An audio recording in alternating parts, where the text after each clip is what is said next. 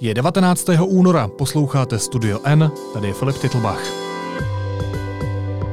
Dnes o tom, že stát není podnik a ústavní soud proto smetl námitky proti zákonu o střetu zájmů a o tom, že nás čeká zlomový rozsudek v kampani mýtů.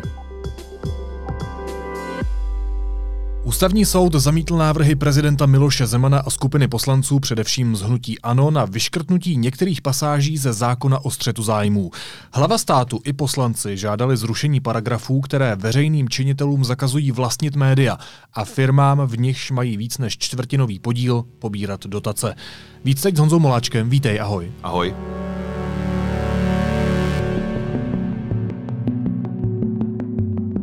Ústavní soud v tomto směru, tedy návrhu, nevyhověl.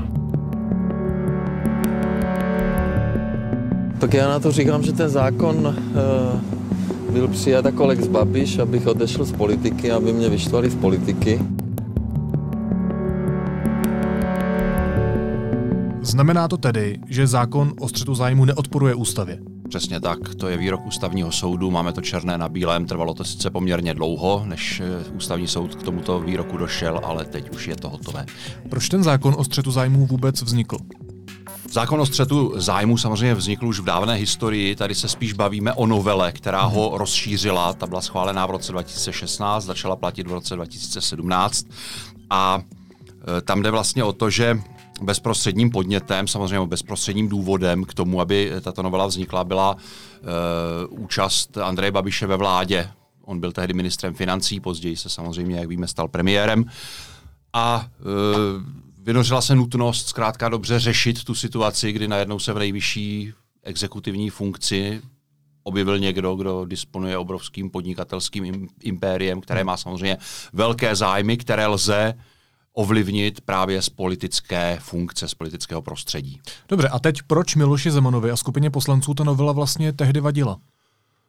No tak eh, to se samozřejmě musíme zeptat jich. Eh, jsou to samozřejmě političtí spojenci Andreje Babiše. Převážná většina těch poslanců, kteří podali tu ústavní stížnost, byla zhnutí ANO, to znamená Babišovi spolustraníci. Prezident Miloš Zeman se nijak netají tím, že Babiš je jeho favorit v té, v té stranické politice. Eh, pokud bych to měl eh, definovat nebo posoudit na základě obsahu těch stížností, tak tam vlastně v kostce eh, těch námitek bylo několik, ale ta nejdůležitější, řekněme, nebo taková ta eh, hlavní, ta hlavní myšlenka, která se tím vlastně vlekla, je ta, že, že, že je to diskriminace. Zkrátka dobře, proč by podnikatel, který vlastní nějaký biznis, nemohl se stát politikem. Takže uh, oni argumentovali tím, že to odporuje listině základních práv a svobod, že to odporuje ústavě. Ústavní soudci se s tím ale nestotožnili, řekli, že to žádná diskriminace není, že zkrátka dobře každý člověk se může dostat do situace v životě, že si bude muset vybrat mezi něčím a něčím druhým. Jo, a, hmm. a to, je, to se týká i politiků a podnikatelů. A tohle je to hlavní vysvětlení ústavního soudu, proč ten zákon není tedy v rozporu s ústavou? To odůvodnění mělo několik desítek stránek a samozřejmě i ta tisková konference, kde e, soudce zpravodaj Jan Filip e, to e, zdůvodňoval, tak trvala velmi dlouho a ten jazyk není úplně jednoduchý, je to samozřejmě jako vysoká právní, právní záležitost, takže ale ano, přesně tak.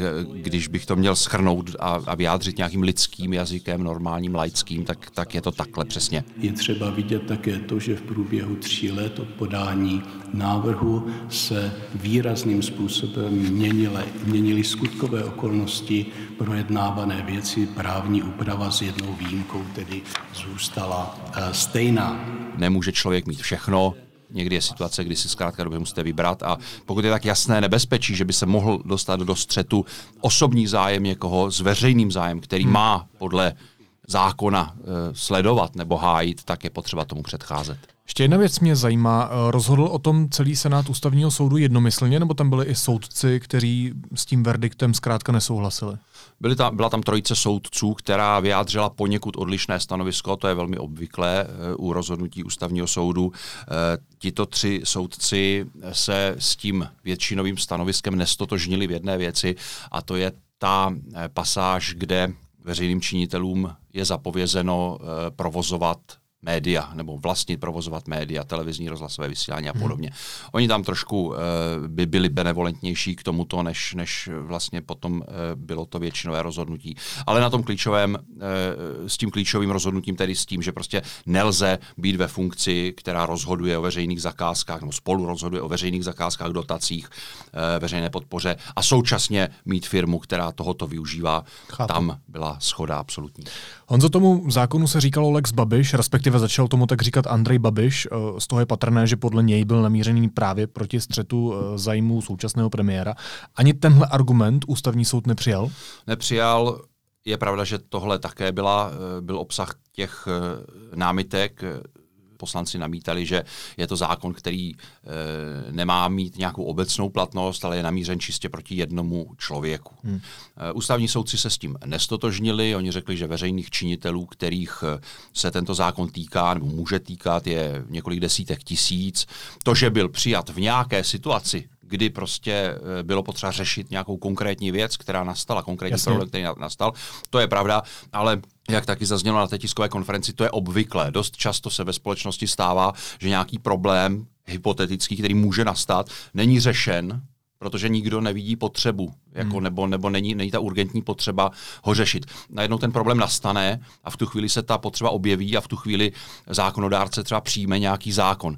Ano, je ta, tam ta bezprostřední návaznost na tu konkrétní věc je, ale nedá se říct, že by to bylo jenom kvůli tomu, nebo že by to, že by to platilo jenom na, na, na toho jednoho člověka nebo na ten jeden problém. Prostě ten zákon je obecný, ale prostě v, jednom, v jedné chvíli prostě došlo k situaci v České republice, kdy byla úplně jasná, zřejmá potřeba, že tohle to se musí vyřešit do budoucna. Tak je to logické, že zákony vznikají na základě situací, které eh, by mohly škodit téhle společnosti. Poslední věc, co na to rozhodnutí soudu vlastně říká Andrej Babiš? Ony ty reakce byly dost eh, podobné vlastně prakticky z celého politického spektra prezidentem počínaje až po opozici všichni hmm. samozřejmě řekli, že to rozhodnutí respektují, co také mají jiného říct na rozhodnutí ústavního soudu, tak daleko ještě nejsme, aby ho eh, politici nerespektovali. Takže i Andrej Babiš, i prezident Miloš Zeman řekli, že ho respektují.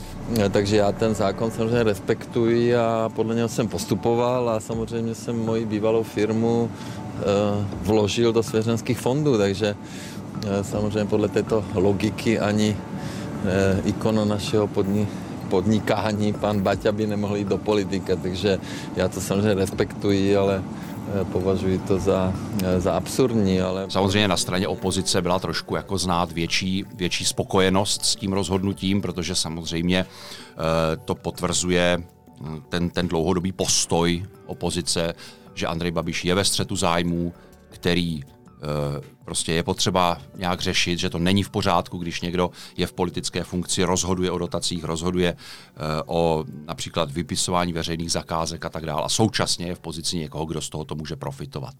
Já teď ještě na závěr čtu z tvého textu, že Andrej Babiš pořád trvá na svém předchozím stanovisku, že cílem novely bylo donutit ho k odchodu z politiky.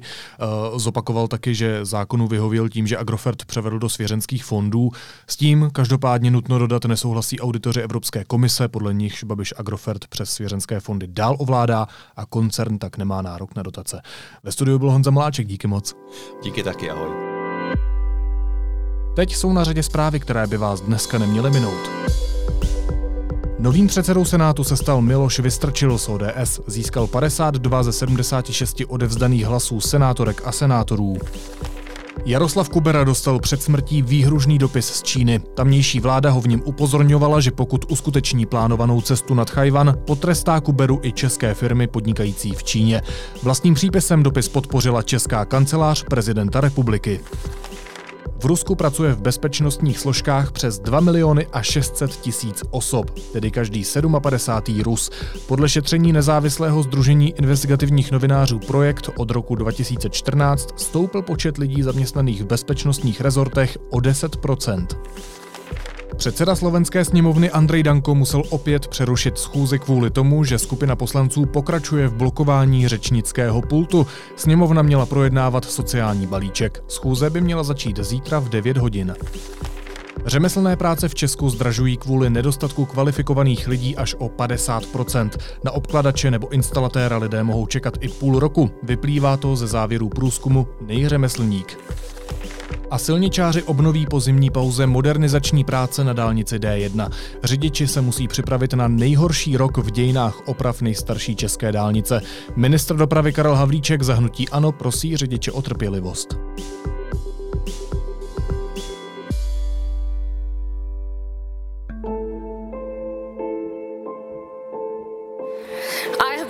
silence for 20 years. I have been slut shamed. I've been harassed. I've been maligned. And you know what? I'm just like you.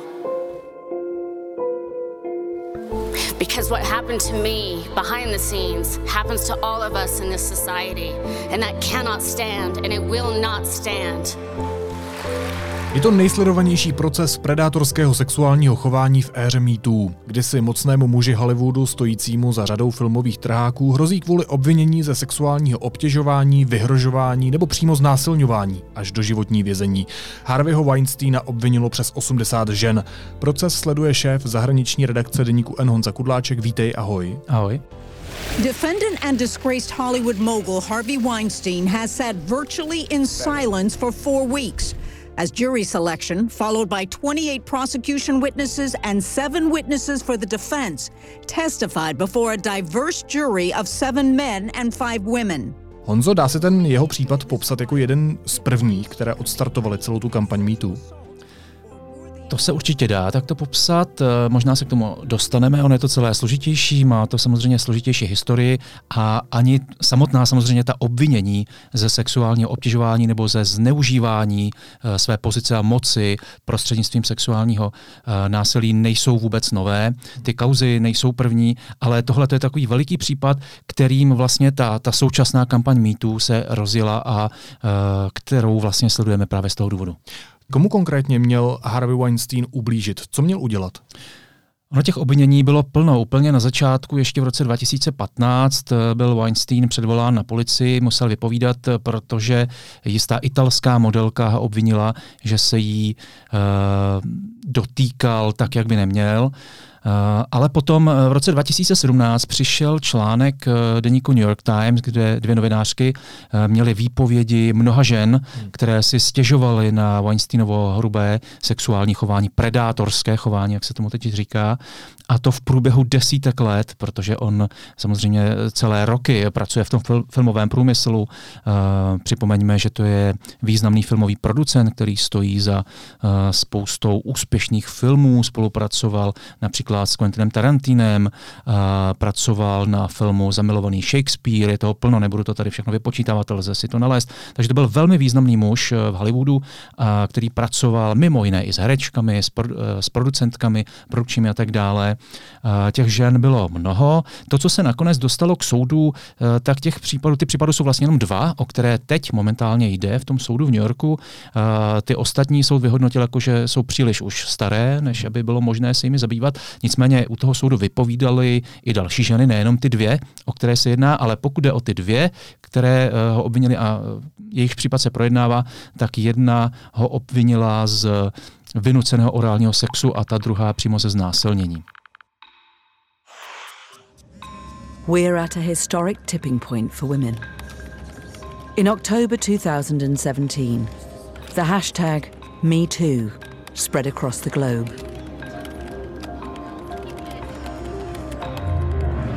What began as a Hollywood sexual assault scandal sparked a public reckoning around the world. Právě ten fakt, že je to velmi významný muž, eh, tak možná proto je to mediálně i velmi sledované. Jaký může mít výsledek tohohle procesu konkrétně dopady? Právě proto, že ten uh, Weinsteinův proces je spojen s tím uh, hnutím MeToo. Ono vlastně to hnutí MeToo vzniklo jako reakce na ten článek v New York Times. Uh, tehdy jedna herečka, Alessa Milano, zveřejnila tweet v roce na podzim 2017 v říjnu, krátce po tom článku, kde vyzvala a vlastně potom přiznala, že vlastně její kamarádka, mám pocit, eh, přišla s tím nápadem, že kdyby eh, ženy, kterým, kterým se něco takového stalo, eh, napsali na sociální sítě, dejme tomu na ten Twitter, mně se to stalo taky, hmm. takže tím, že by jich bylo hodně postupně by přibývaly, tak by tím mohli ukázat rozměr toho problému. A to se skutečně stalo. Eh, ona sama byla první, která hned pod to připsala MeToo, jako mně se to stalo taky ještě ne jako takzvaný ten hashtag, to klíčové slovo na sociální síti. Nicméně další uh, ženy, které se tam připojovaly, už to začaly používat i ve formě toho hashtagu MeToo, uh, začaly vlastně se připojovat a říkat, mně se to stalo taky a tím, jak jich začalo přibývat, tak se právě začal ukazovat ten rozměr toho problému. No a jde o to, ještě podstatná věc, že nejenom, že se tam podepisovali, nechci říct bezejmené, ale prostě obyčejné běžné ženy, ale začaly přibývat i slavné ženy, hmm. slavné herečky hollywoodské, i ty herečky, které si začaly stěžovat na právě producenta Weinsteina. I want to talk about something actually serious uh, right now today. Uh, if you're on any kind of social media, I am sure you've seen the hashtag MeToo. Everybody has seen MeToo, right? Okay, uh, it was started by actress uh, Alyssa Milano. She tweeted out, if all women who have been sexually harassed or assaulted wrote Me Too as a status, we might give people a sense of magnitude of the problem. It is not always easy, but we have to do that. And that's why I posted, and I will say it right now out loud Me too. Um,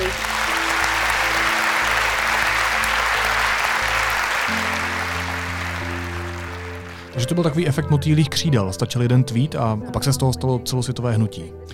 Ono eh, to začalo zasahovat i další země. Mimochodem eh, v deníku N jsme přinesli článek o arménském mýtu. Eh, tam vlastně ten článek popisuje případ Češky, která byla v Arménii a jeden muž se pokusil jí znásilnit. Ona ale nakonec překonala obavy a strach, navíc ještě v tradiční společnosti v Arménii. Vyšla s tím na světlo do médií a najednou přesně se stalo to, co říkáš ty, umožnila nebo, nebo uh, přerušila ty zábrany, které měly jiné ženy o tom mluvit a uh, rozpoutala vlastně takzvané lokální arménské mýtu. My jsme možná neodpověděli na tu otázku, na kterou jsem se tě ptal uh, před chvílí. Jaký může mít výsledek toho procesu uh, s Harvey Weinsteinem dopady na celou tu kampaň? Ano, já jsem vlastně se potom odklonil někam jinam. No, je to svým způsobem určitý precedens, protože tímto procesem, touto kauzou to celé začalo a přestože vlastně soud by neměl být veden tím, že eh, jaký to bude mít dopad na veřejnost, eh, tak vlastně eh, je to věc, která ukáže i to, jak ten problém skutečně je vnímaný jako, jako veliký, jako rozsáhlý, ukáže vlastně i sílu toho hnutí mýtů a může uh, ovlivnit vývoj těch dalších procesů hmm. v budoucnu. Samotný Weinstein, tohle to vlastně není jeho poslední proces, on je žalován ještě v Los Angeles, mám pocit, že i v Londýně, kromě toho, kromě těch eh, trestních procesů je žalován i v civilních žalobách, takže ani pro něj to každopádně úplně ještě neskončí, ale samozřejmě těch procesů budoucnu může být víc, takže to může mít dopad i, dejme tomu, na myšlení těch porodců uh, a tak dále, na, na, na to, jak ten proces probíhá, jakým způsobem uh, konstruují svůj postup uh, obhájci, obžaloba a tak dále. Zrovna, pokud se nepletu a četl jsem správně ten tvůj text, tak v tom senátu v New Yorku je většina mužů. To je zajímavé samozřejmě, mluví se o tom hodně, protože porota je 12 člená, jak asi čtenáři vědí. V tomhle případě je 7 mužů a 5 žen, takže to může svádět k tomu, k takovým pochybám, hmm. jak tedy budou asi rozhodovat. No samozřejmě neměli bychom asi předvídat dopředu. Porodci jsou losováni z obyvatel státu New York, takže uh, předpokládáme, že vše proběhne, jak má. Ano. Ty jsi zmiňoval uh, Alisu Milanou, což uh, byl ten první tweet, který odstartoval celou kampaň MeToo. Ale pokud se nepletu, tak ten hashtag MeToo se používal už dřív ne přímo hashtag, ale uh, s tím výrazem mýtu, vlastně jakoby názvem nebo, nebo pojmenováním hmm. něčeho přišla vlastně už uh, o 11 let dřív další žena. Je to žena, která se věnuje v New Yorku podpoře nebo pomoci ženám jiné než bílé barvy pleti, které měly uh, nějaký problém se sexuálním násilím ze strany mužů a ona vlastně uh, popisuje uh, Tarina Bark popisuje situaci, kdy řešila takový případ 13-leté dívenky, která si svěřila, že se jí stalo něco takového a ona tehdy nedokázala přijít na to, jak úplně jednoduše jí pomoct a později vysvětlovala, že pak jí vlastně napadlo, já jsem jí vlastně jednoduše mohla říct me too, mně taky hmm. se to stalo.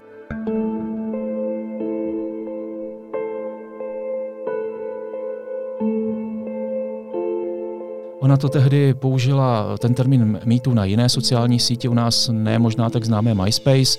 Eh, dejme tomu, že to pak trošičku zapadlo, ale vyvstalo to potom s tou kauzou toho eh, producenta Weinsteina, ale nakonec eh, ono je to vlastně obyčejné sousloví, obyčejný výraz, který se přímo nabízí v takové situaci použít. Jasně. Je vlastně jednoduchý, funguje to. Je to tak. Honzo, poslední věc. My jsme začali příběhem Harveyho Weinsteina, pojďme jim taky skončit. Kdy o tom jeho osudu soud rozhodne? Porota se odebrala k rozhodování včera dopoledne Yorkského času, odpoledne našeho. Za první den rozhodování k tomu verdiktu nedošla. Já jenom můžu připomenout věc, kterou asi čtenáři nebo posluchači znají z amerických filmů. Porota je instruovaná soudcem, k čemu všemu má přihlížet, k čemu nemá přihlížet při tom rozhodování. Je poučena, že ve všech těch bodech obžaloby, tady v tom případě jich je pět, mimo jiné znásilnění například, tak ve všech těch bodech jednotlivě musí dojít eh, k tomu verdiktu jednomyslně a bez jakýchkoliv pochyb nebo nade všechny pochybnosti. To znamená, že výsledek může být takový, že porota může Weinsteina usvědčit ve všech bodech obžaloby, nebo jenom v některých, anebo také v žádném, to znamená, že by byl osvobozen. Říká šéf zahraniční redakce deníku N. Honza Kudláček. Honzo, díky moc. Děkuji. A na závěr ještě jízlivá poznámka. Česká společnost ornitologická vyhlásila ptákem roku Jiřičku obecnou. Já vám říkám, že je to kampaň. Proč právě teď? Tak vždycky se to vyhlašuje na začátku roku. Podal jsem trestní oznámení, považuji to za skandál. Vždyť jde jenom o ptáka pro boha. Je to podvrh, je to kampaň. Dobře, je to čáp, OK. Nejlepší pták je čáp. Lepší? Naschledanou. Naslyšenou zítra.